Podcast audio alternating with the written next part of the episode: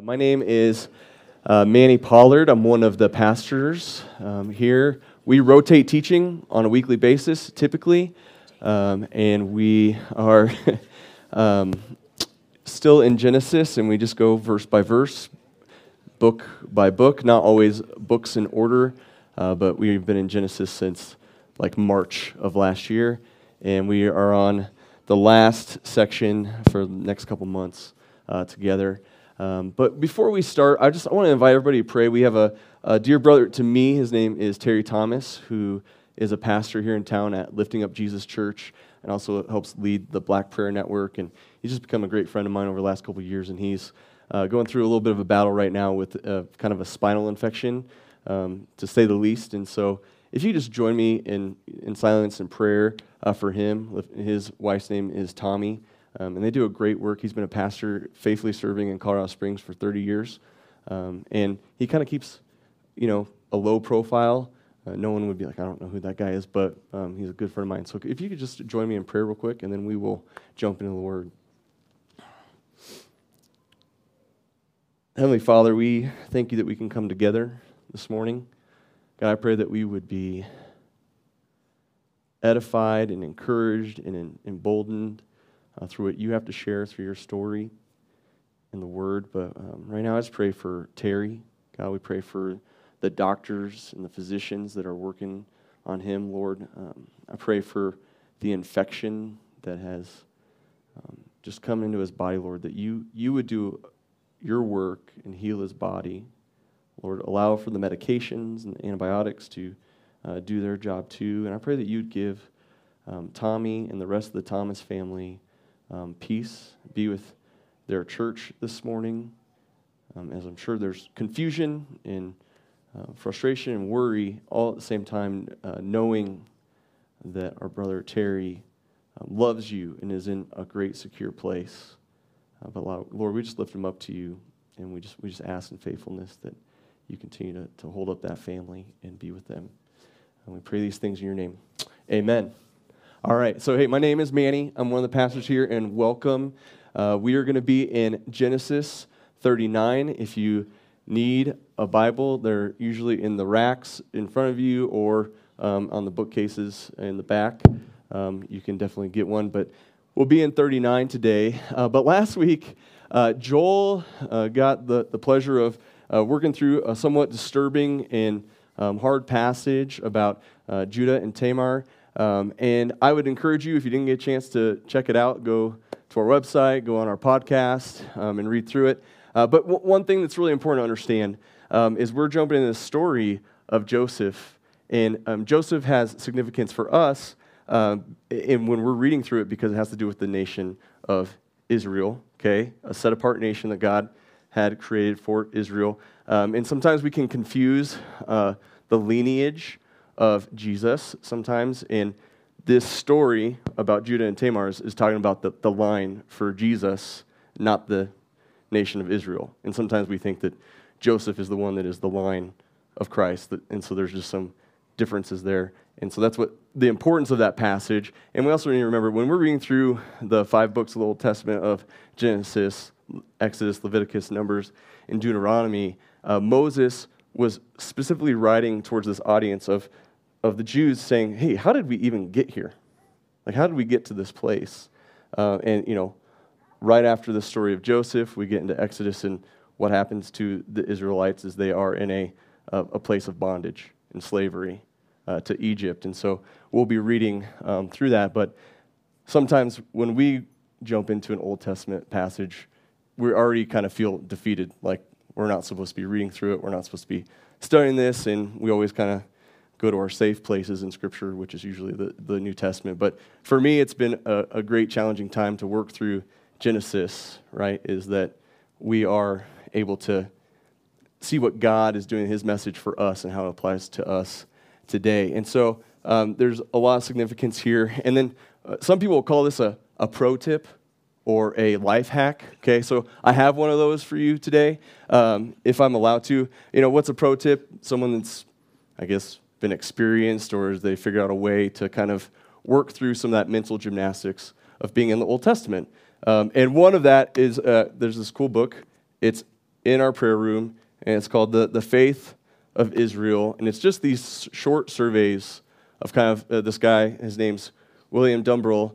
Um, the pro tip is you have to read sometimes to kind of get some you know experience. Uh, but these are quick little surveys that just kind of touch on different areas of the Old Testament. Uh, I would encourage you anytime if you want this book, I'd get you some copies or whatever. It, has been super helpful for me over the years um, to kind of just get some understanding of what was going on in the nation of Israel and, and how does it apply to Christ today, right? Because that can be the tension, that can be the, the source of frustration. The other pro tip is um, when you are working through the Old Testament, there's a lot of different storylines going on, right?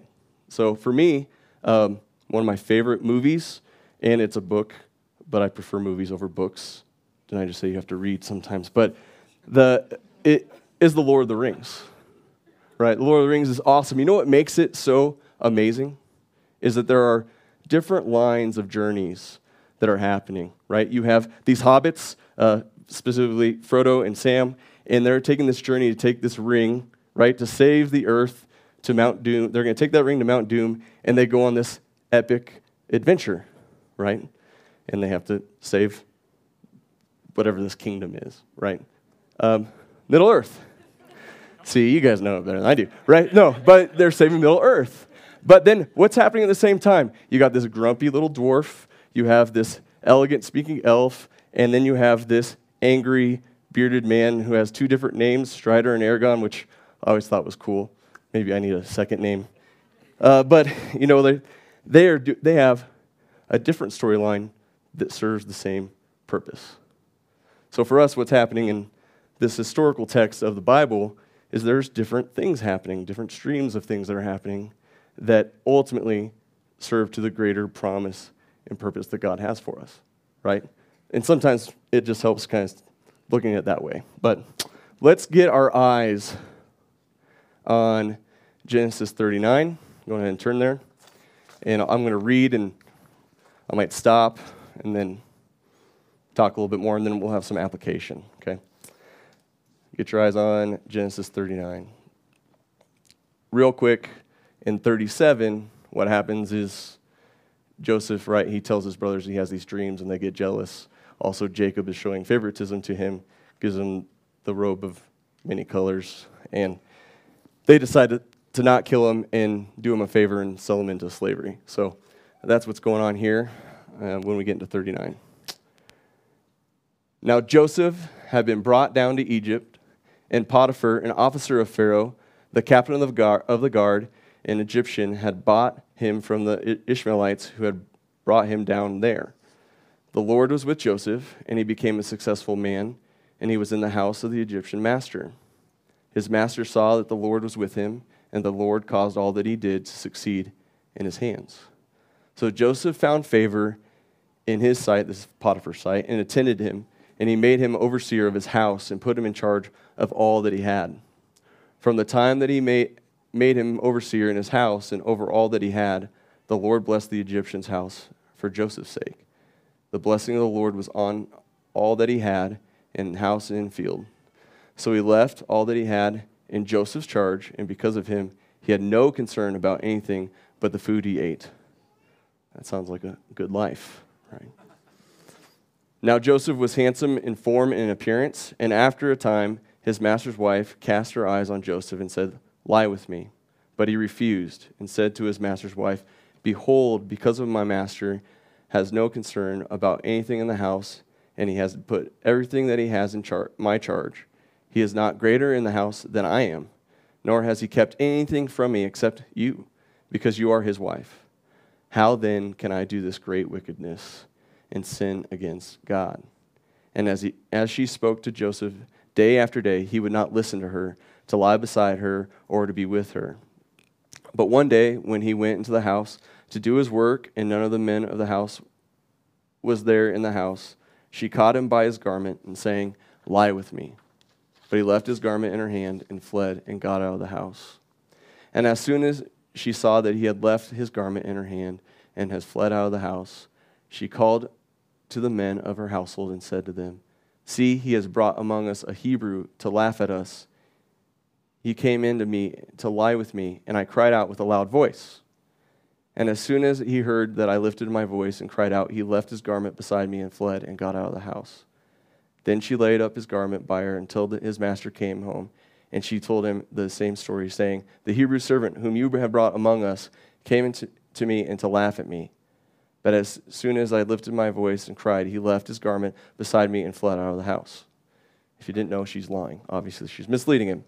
Verse 19 As soon as his master heard these words of it, that his wife spoke, This is the way your servant treated me, his anger was kindled. And Joseph master, Joseph's master took him, put him into prison, the place where the king's prisoners were confined, and he was there in prison. But the Lord was with Joseph and showed him steadfast love and gave him favor in the sight of the keeper of the prison.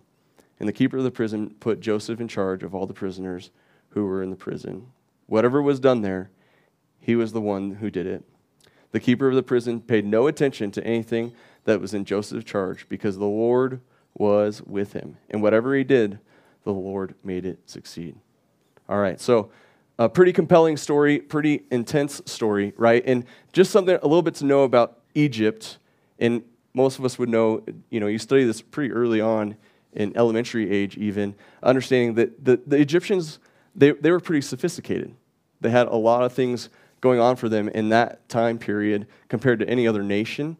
Um, but they were also a pagan nation, right? They had many different gods, uh, but they were, they were very sophisticated and they had a lot of order and structure.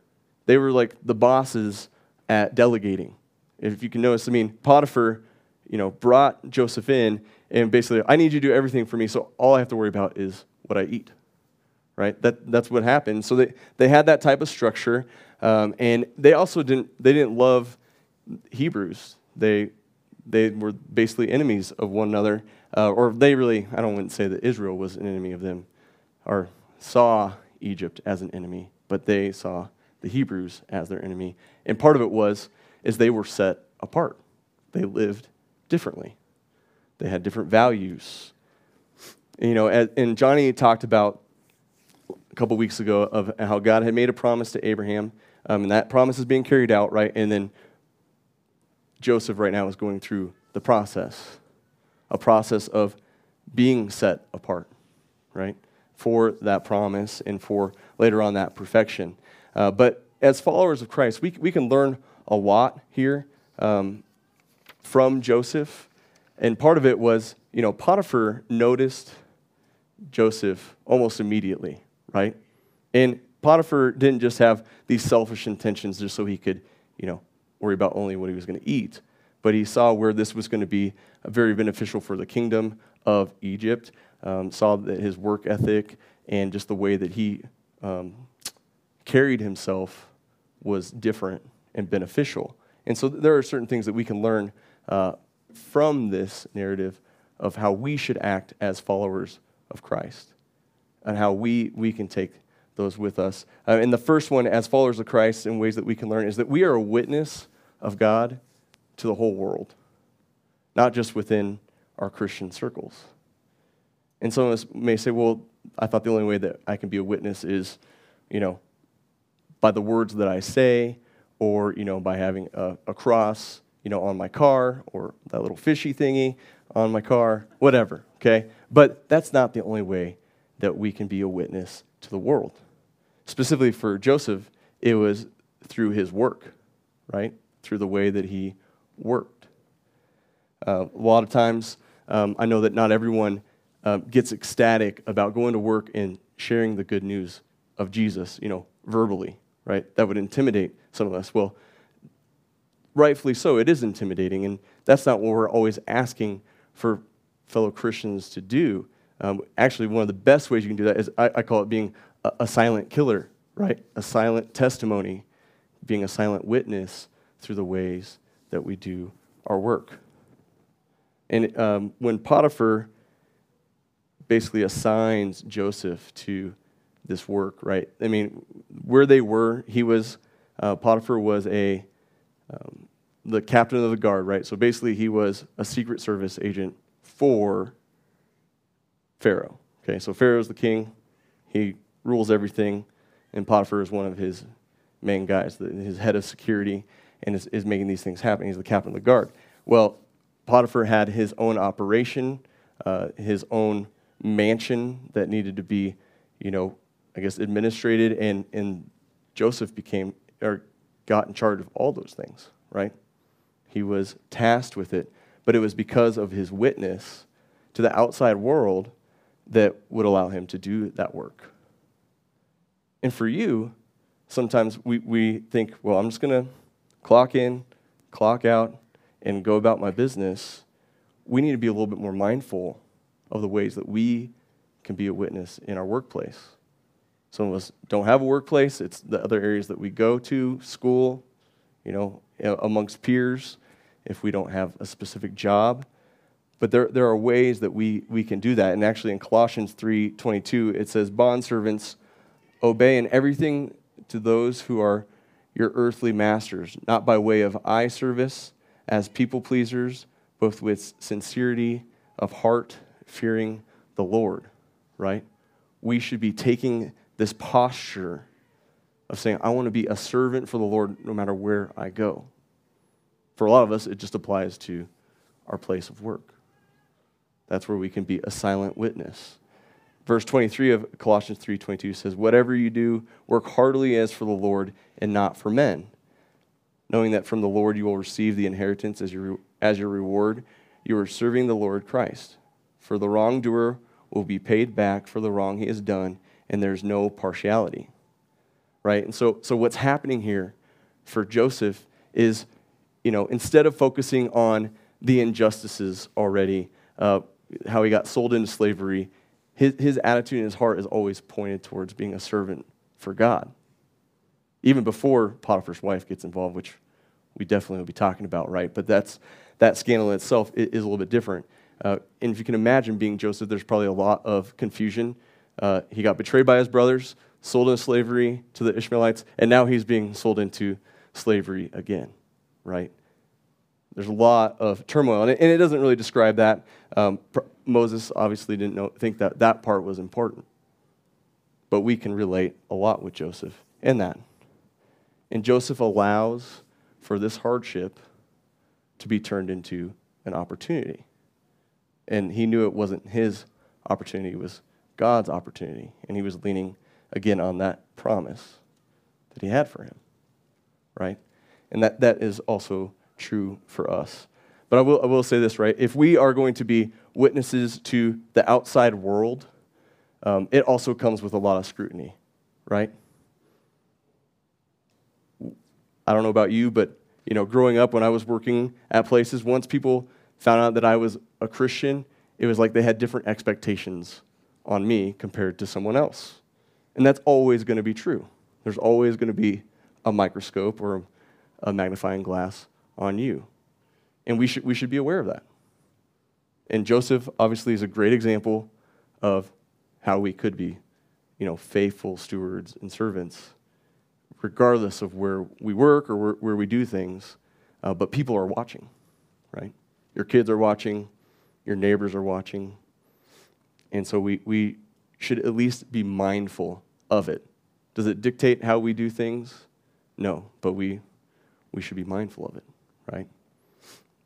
Now, you'll notice that um, in verse 14, you know, that I was talking about that magnifying glass. In verse 14, after Potiphar's wife, um, you know, tries to seduce him and he flees and he runs away, she knew she had a, a way to manipulate the, narrative, right? She, she says, um, See, he, which is Potiphar, has brought among us a Hebrew to laugh at us. Some of your versions might say uh, to play or to toy with us or to uh, mock us, right? She, was, she already was using kind of their, the lens they saw Hebrews through um, to, to kind of say, hey, look, they're just trying to, to say that they're better than us, that they, they know what's best, and they're just trying to mock me and then take advantage of me, which obviously wasn't happening, but that's what she did to manipulate it. And I've heard of some stories from people personally here where that's happened to them, where things have been manipulated just because of their beliefs, because of their, their certain faith beliefs. And that can be intimidating, right? That can be intimidating for us that we have kind of a target on our back. But I did find it interesting. Twice she says that, right? She says that in a testimony, um, a false testimony to uh, the men that come back into the house and lies about them. And then in verse 17, she says, this, The Hebrew servant who you brought among us came in to me to laugh at me and to mock me. Um, that was one way that they just kind of got a stronghold was it because, because of a, a believer's reputation. And that's going to happen to us again. And we shouldn't, we should just be aware that, and mindful that that's going to happen. But we need to continue to be faithful in that. So the first one, again, is we have an opportunity to be a witness to the outside world. The next one is um, that we have the opportunity to live with integrity. And when we live in integrity, it has more eternal gain than it has earthly gain. Okay? More of an eternal gain than an earthly gain. What did Joseph earn from having integrity er, on earthwise? A prison cell, right? Okay? But there was a huge eternal gain. So much so, you know, it impacts the nation of Israel. Now, what is integrity? Uh, I just looked up the definition. Integrity is the quality of being honest and having a strong moral principle or moral uprightness. Uh, so you don't necessarily have to be a believer in God to have moral uprightness, right? But for us, that would be the why we do it. We have, God has a standard, and we should have integrity in that standard. And that, that integrity happens for Joseph. We'll unpack that a little bit. But my, my friend, uh, well, it's not really my friend, I just read a lot of her books, but Brene Brown uh, says this, okay? She's kind of she's kind of an important figure. But she says this about integrity, and it's a great definition, okay? Choosing courage, or integrity is choosing courage over comfort choosing right over what is fun or fast or easy, and choosing to practice our values rather than simply professing them, right? Letting our actions speak louder than words. That's part of integrity. But it has, it has deeper meaning, right? If we were just running around and doing the right things, but it didn't have a purpose, what would be the point? And Joseph is understanding the point. Um, now, notice Joseph's response to her the first time that she tries to seduce him. Um, after a time, his master's wife cast her eyes on Joseph and said, Lie with me. But he refused, and he said to her, Okay, this is verse 8 Behold, because of me, my master has no concern about anything in the house, and he has to put everything that he has in my charge. Verse 9 He is not greater in this house than I am, nor has he kept anything from me. So literally, he's saying, like, I'm pretty sure I could get away with this but I'm not for two reasons. One, that would be disloyal to my master. But the bigger thing is that he didn't want to do this wickedness because it would be sinning against God. Right? I'd be, he'd be sinning against God. And so we, we have the opportunity in our own lives, right, to walk in integrity. And for all, you know, intents and purposes, Joseph totally could have got away with this. But he knew the, the bigger thing was he was going to sin against the Lord. And secondarily, you know, doing the right thing for someone that had put trust in him, right? To, to not sleep with his wife, which, you know, good for him, right? But he had a moral ground to stand on. He, he was walking in integrity. Uh, but living with integrity, right, is, is righteous before the Lord. Uh, but here, here's something that is hard for us to swallow, right? Is it costs us something. It, it costs us discomfort. It costs us to maybe miss out on super, certain things. I'm not, you know, we're not in this story and it doesn't really imply it, but I'm sure that it, it probably could have crossed his mind saying, well, you know, I already have all this, these great riches and I have great opportunity and blessing. And if I happen to give in to Potiphar's wife, I could probably gain more right? Besides just self satisfaction at the moment, that it would be, that'd be pretty great from a fleshly standpoint. You know, and although this is talking about like lust in our passions, um, you know, in sexual sin, possibly, this applies in, in a lot of different ways in our life, right? About the, the temptation to be lazy, the temptation to lie, to, the temptation to not be honest in our work or not be honest in our relationships. Because those things you know we all we find ourselves in those tension spots right? It's the desires of our flesh. And joseph again is a great example of how not to do things and, and how to handle that. Um, this is something that I, I say often um, and i encourage anyone to kind of take um, this, this type of reaction. When, when your integrity or your character is being tested and all of us have different avenues of that happens, right? When that is happening, I, I have to say to myself that, you know, integrity provides protection. So when, my, when I'm getting tested, if it's, again, you know, lustful passions or the opportunity to be lazy um, or the, the opportunity to kind of do what, get away with whatever I would want because no one would know it, you know, I have to look at that eternal protection. And that eternal protection also can sometimes protect us from the earthly things too, right? We have seen where sin and people giving in to those temptations have, have wrecked many lives. Some of us are, you know, victims of that or collateral damage of certain things that people have done in our lives. And the nice thing is that, that God understands that. That's why, that's why we have an amazing Redeemer in Jesus for us. Sometimes we don't get to, you know, indulge in that too much because that pain is still there.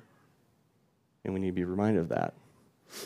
Now, we shouldn't really take light, you know, of the temptations in our life. And that's why we have a body of believers to continue to encourage us and hold us accountable and to, to you know, kind of live at a different standard.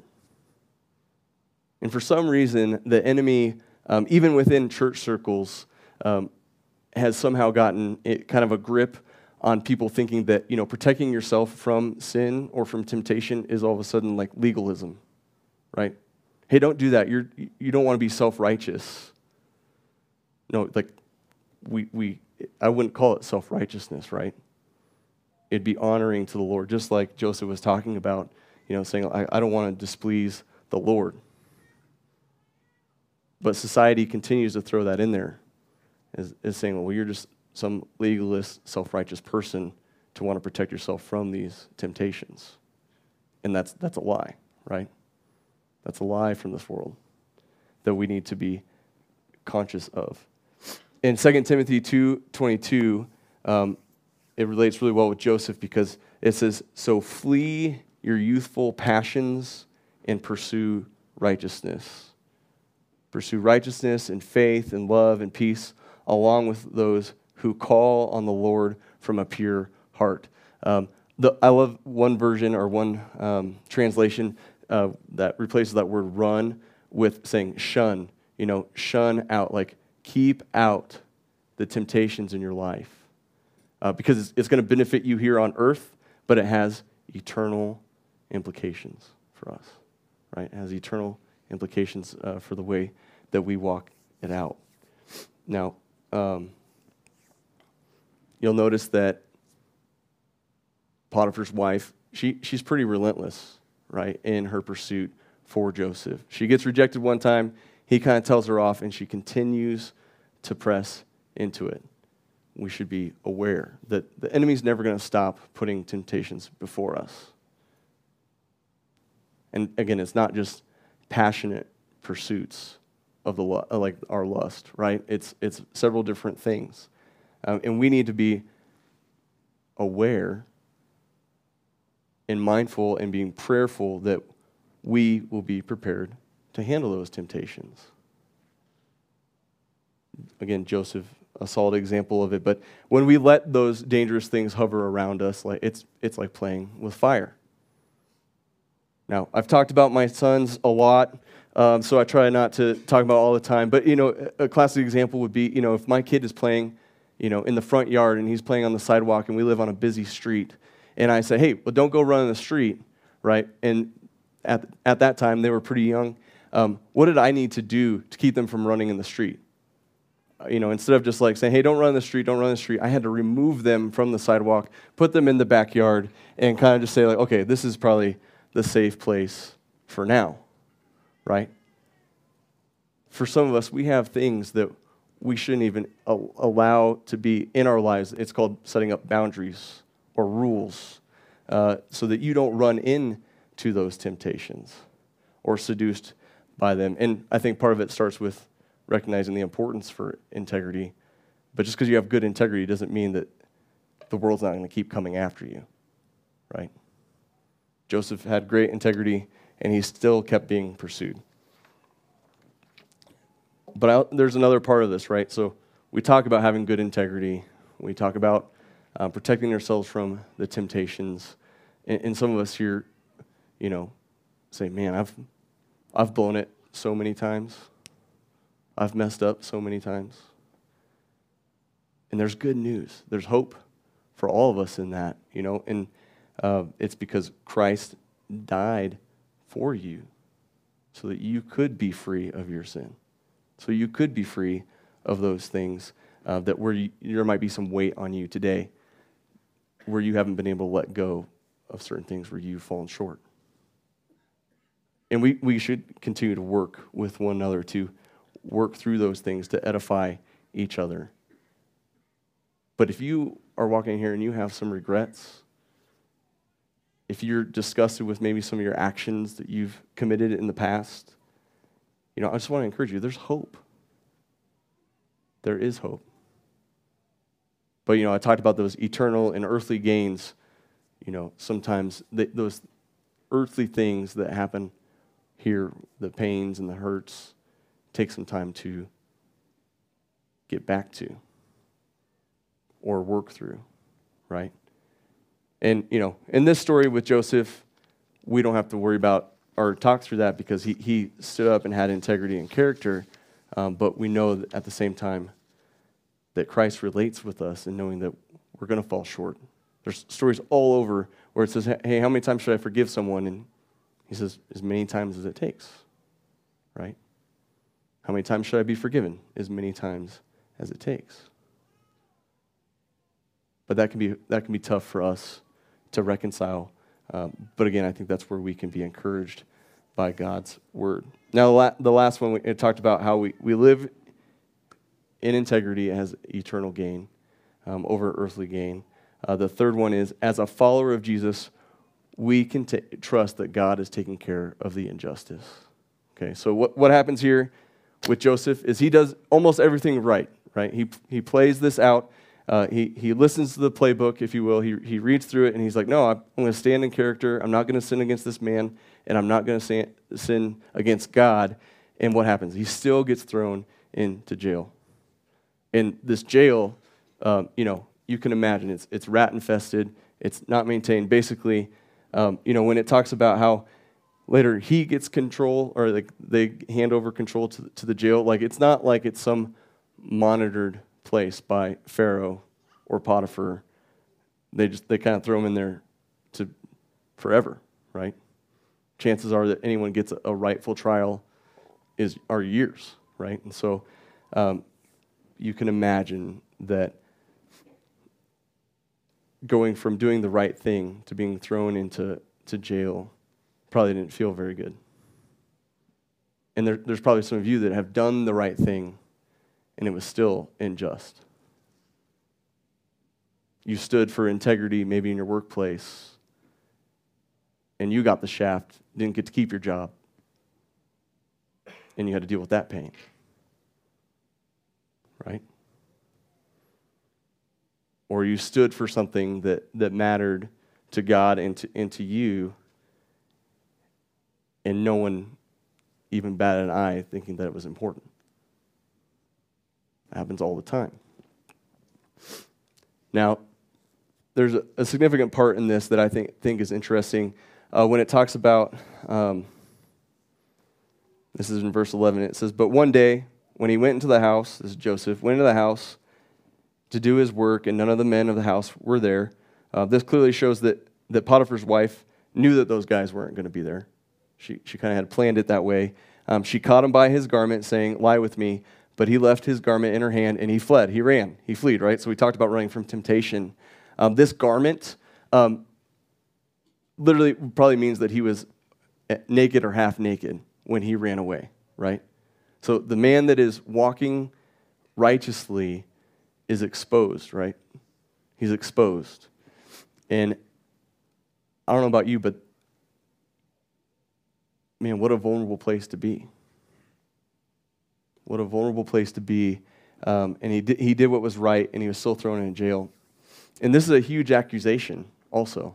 Like, even if he was never exposed because she took his garment, um, you know, what, we've kind of lived in a society now where accusations are kind of thrown out. Um, and I would say sometimes not responsibly, right? And it doesn't mean that those things didn't happen, but it's almost as though the someone that is innocent doesn't get a fair shake. And that, that this is what's happening, right? A huge accusation. His reputation is at stake. Um, and if I were Joseph, I'd probably be tempted to try to protect my reputation.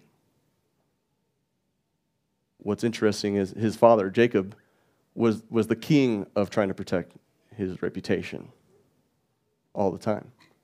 And but there's no account of this because I think Joseph, if or it wasn't recorded, I think that Moses was not trying to make that a point of look at how he was trying to protect his reputation.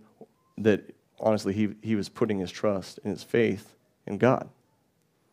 That he was going to take care of the injustice. He wasn't sure how, uh, but um, you know he knew that, that he would need to do that. Now, some of us, again, have been burned or hurt by injustices in this world, in our families. I keep on using workplaces. Um, maybe that's closer to, to what I've experienced. But, you know, J- Joseph's faith was shaped his, by his attitude that he had about lo- loving God. Okay, his love for the Lord. Again, he w- runs away from the wickedness, uh, but he was living out his faith and trust in God. And one, one thing that I think is, is interesting, um, it was because he was being faithful to God that we saw an eternal gain. Um, but Joseph didn't have the attitude of saying, well, if I, if I do these things, I'm going to be protecting Israel. He had no clue that's what he was doing, right? He had no clue that, that that's what was really, you know, part of that process. He, he was just being faithful to the things that he can control which was to walk in integrity. And that's the same for us. Sometimes we, we want to put something on our shoulders that we're not supposed to have. For instance, the big picture things, right? We, we are just called to be accountable to the Lord, to be servants of, of Him, not to carry the weight of the, the world. And that's, that's what Joseph was doing um, through this injustice, was just trusting that he was going to be with God. Um, Charles Spurgeon talks about it this way it says, externally, it did not always appear that God was with him, for he did not always seem to be a prosperous man. Okay, he had favor in the eyes of Potiphar. He had um, people were seeing that he was set apart, uh, but again, some wouldn't say that he was prosperous. But when you come to look into the inmost soul of this servant of God, Joseph, you see his true likeness. He lived in communion with the Most High. He lived in relationship with God, and God blessed him. Again, from the eternal gain perspective, not the earthly gain at that point. Galatians, Paul um, is sharing with the, the, the church in Galatia. Um, you know, there's been a lot of opposition. There have been people that have been attacking the, the news of the gospel of, of how does one gain salvation right? And, he, and he's trying to defend that it's through grace alone that someone is saved by, with, when you have faith in that um, and not works of righteousness. Um, and so he is encouraging them, and towards the end, um, he says uh, to them in verse 7, this is chapter 6, verse 7 of Galatians, he says, Do not be misled. You cannot mock the justice of God. You will always harvest what you plant. Those who live only to satisfy their own sinful nature will harvest decay and death from that sinful nature. But those who live to please the Spirit will harvest everlasting life from the Spirit. Here's, here's the part for us, right? So let's not get tired. Different translations might say grow weary. Let's not grow weary of doing what is good. Man, the enemy loves to have a heyday, right? He comes at you once, you can, you can defend it. He comes at you again, you can defend it. But we start to get worn down. That's why we come together, right? That's why we continue to encourage one another. Okay, so don't let's not get tired of doing what is good. At just the right time, we will reap a harvest of blessing if we don't give up. So we do play a part in it, right? We can't just magically like sit there and think things are just going to magically happen, but we we need to be faithful to not grow weary, to not give up. Therefore, whenever we have the opportunity, we should do good to everyone, especially to those in the family of faith. Here, here's the interesting thing, right? Um, when we are, are working out, you know, our faith, when we're on this journey right now, um, the best testing ground of our faith is the body of Christ right? And sometimes we have a hard time even kind of trusting and not being tempted to kind of beat one another up in this community, right? Let alone in the community of the, the communities that we're always in in the world. And so it's saying, hey, like, don't grow tired of doing the right thing, even amongst your friends, your community here in your church. Um, and it, so it seems like that was what was kind of happening, right? That people were kind of tempted to, you know, backstab one another or to um, share different things that, that were happening um, in that. And so, as followers of Jesus, we're called to endure. Right? In First Thessalonians or Second Thessalonians three one through five, um, as they were seeing injustice everywhere, it says, "Dear brothers and sisters, we ask you to pray for us. Pray." that the Lord's message will spread rapidly and be honored wherever it goes, just as when it came to you. Pray also that we will be rescued from the wicked and evil people, for not everyone is a believer. Okay, so we need to be praying about these things. We need, should be praying about these things for our fellow believers, and we can start here in this church. That the evil and wicked things that we are enduring, uh, we can continue to withstand those. Verse 3 says, But the Lord is faithful. He will strengthen you and guard you from the evil one. And we are confident in the Lord that you are doing what you are doing and will continue to do the things we commanded you. May the Lord lead your hearts into a full understanding and expression of the love of God. And we are praying that you have patient endurance. And the last part says, the patient endurance that comes from Christ. Right? It is tempting to lose our patience. It's tempting to not endure, to not get tired of injustice in the world, but just let alone just kind of, you know, living day by day. I don't know about you, but sometimes I get, I get weary. Anyone get tired out here? Like daily, right? That's why it talks about in Lamentations, like, you know, thank you, Lord, for your mercies are new every day for us. But we need to acknowledge that. We need to be praying about those things. In Revelation, um, John, uh, you know, he's been exiled to an island in Patmos, and he talks uh, several different times, and he's talking about these end time things that, um, for some of us, that's intimidating. We don't really want to talk about it. Uh, but the one thing that he, he continues to say, he says, keep the commandments and keep the faith, continue to endure. Because guess what? It's not going to get any easier sorry to burst your bubble, right? Like, this is not a utopian place. This is, it's, it's going to call us, God's going to call us to have to endure, endure that process um, that Johnny was talking about, just like Joseph is here. You know, and, he, and he's with you.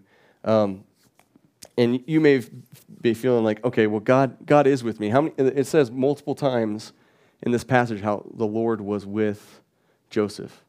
Almost every time it was like, don't worry, because uh, God was with him, right? He got sold into slavery uh, with Potiphar, but don't worry, God was with him. right? He gets thrown in jail. God was with him. God blessed the things he was doing. Um, and trust me, you know, we understand that sometimes the world feels like it's the sky is falling, that the world is falling apart. But we have a kind God that understands and sees that like we are in pain, that we have to endure these things. Now, there are striking similarities between Joseph and Jesus. Um, there's actually three of them for sure. Um, the first one was that Joseph was tempted, right? And Jesus was tempted. Jesus, before he started his main uh, parts of ministry that are documented, um, he was out in the desert and he was tempted. Um, and, you know, he didn't fall to that temptation. The next one was that he was falsely accused. Actually, in Matthew, when Jesus was falsely accused and about to go on the cross, um, the chief priests and the whole council were seeking false testimony against Jesus uh, so they might be able to put him to death, right? They were, they were always trying to go after Christ. Why? Because he was set apart. And the, third other place that was similar is that Joseph uh, was unjustly, you know, taken to jail and he was bound in chains. And the same thing happened to Christ, right? He was bound. And he was handed over to Pilate before his trial. But he did that for us.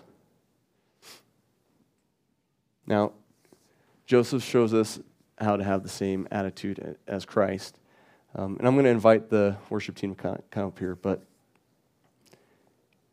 you know, when we read through a narrative like this, like it can be, you know, it can be super applicable. Um, but we need to understand that there's a overarching story about carrying out God's promise for us. And, it, and that was because what Jesus was going to do for us. In Philippians, um, Paul encourages the, the church um, to have the same attitude as Christ. And actually, Philippians 2 5 through 8 says, You must have the same attitude as Jesus. Though he was God, okay, he had the opportunity to do whatever he wanted. He did not think of equality with God as something to cling to. Think of Joseph. I mean, he, had, he could have done that. He could have taken advantage of the situation. Verse 7 says, Instead, he gave up his divine privilege and he took the humble position of a slave or servant. And as was born as a human being, when he appeared in human form, what did he do? He humbled himself in obedience to God. And he died a criminal's death on the cross. And that's that's what we get to celebrate is that Christ did that for you. He did that for me is that he humbled himself in trusting in what in God's eternal plan, not his earthly plan. And if you're here wondering, hey, man, God, why, why do I in, experience so much pain? Why is there so much brokenness in the world, right? He sent his son so that we, we wouldn't have that brokenness anymore. But as Johnny was talking about, you know, we had the promise and the process, and then there's this thing he used perfection or completeness, right? That that's just that hasn't arrived yet. And that's part of walking out this faith in what Christ did for us. And that's what we have to hold on to. That's what we cling to. And so if you're here this morning and you're hoping to, um, you know, walk away with a lot of really great nuggets for your life, it, it would just say, you know, hold on to the faith. Let's endure with one another. We know that society right now is, is not, you know, they're not super psyched about what Christians are all about. And sometimes we want to walk around and be like, oh, you know, woe is me or, or poor me, but the reality is, is they don't care. They don't care. But God cares. He sees you. And we all carry that weight differently. We all carry those things differently. But at the end of the day, we can hand that over to God. But because of what Christ did for us. So as we um, take some time in responding in worship, you know, I, w- I want to encourage you to think about, you know, do I carry a posture like Joseph? Where I want to walk in integrity and do my part, but also know that there's an eternal purpose behind that and that I can trust Him with that. And that I'm going to trust Him with the injustices that maybe have happened to me. Or trust Him with the injustice that maybe happened to someone else if you're not so close to that type of situation. And if you're having a hard time, you're struggling through that, you know, I would, I would just encourage, you know, go back and look at the promises that He has for you. And that's through the Word. But as we stand and worship in a minute, um, you know, just know that I'm here to be praying with you, that there are other people that love to be praying with you. I'll come back up and help in the response time of communion. Um, but, you know, again, just want to encourage you to, to think through those things that I talked about and what, what that has to do with you. So let's just pray. Heavenly Father, we thank you that we can come here today. We thank you that we can see the life of Joseph and his faithfulness and how it impacts us today. Lord, we pray. Um, well, I pray specifically for those that feel like they've gotten a raw end of the deal. That um, those that do not want uh, those burdens and those hurts on them, Lord, that they would be able to cast those fears and anxieties and that anger, that frustration um, to you and that you would help them deal with those things accordingly. Um, but not from their own fleshly desire, Lord, but from an eternal perspective. God, help us to continue to walk out this faith and perseverance. I pray as we, we are reminded of, of your faithfulness that we would just be able to worship you and surrender our lives to you today. Pray these things in your name. Amen. If you're new, um, we just do things a little bit differently in responding in worship uh, from the message.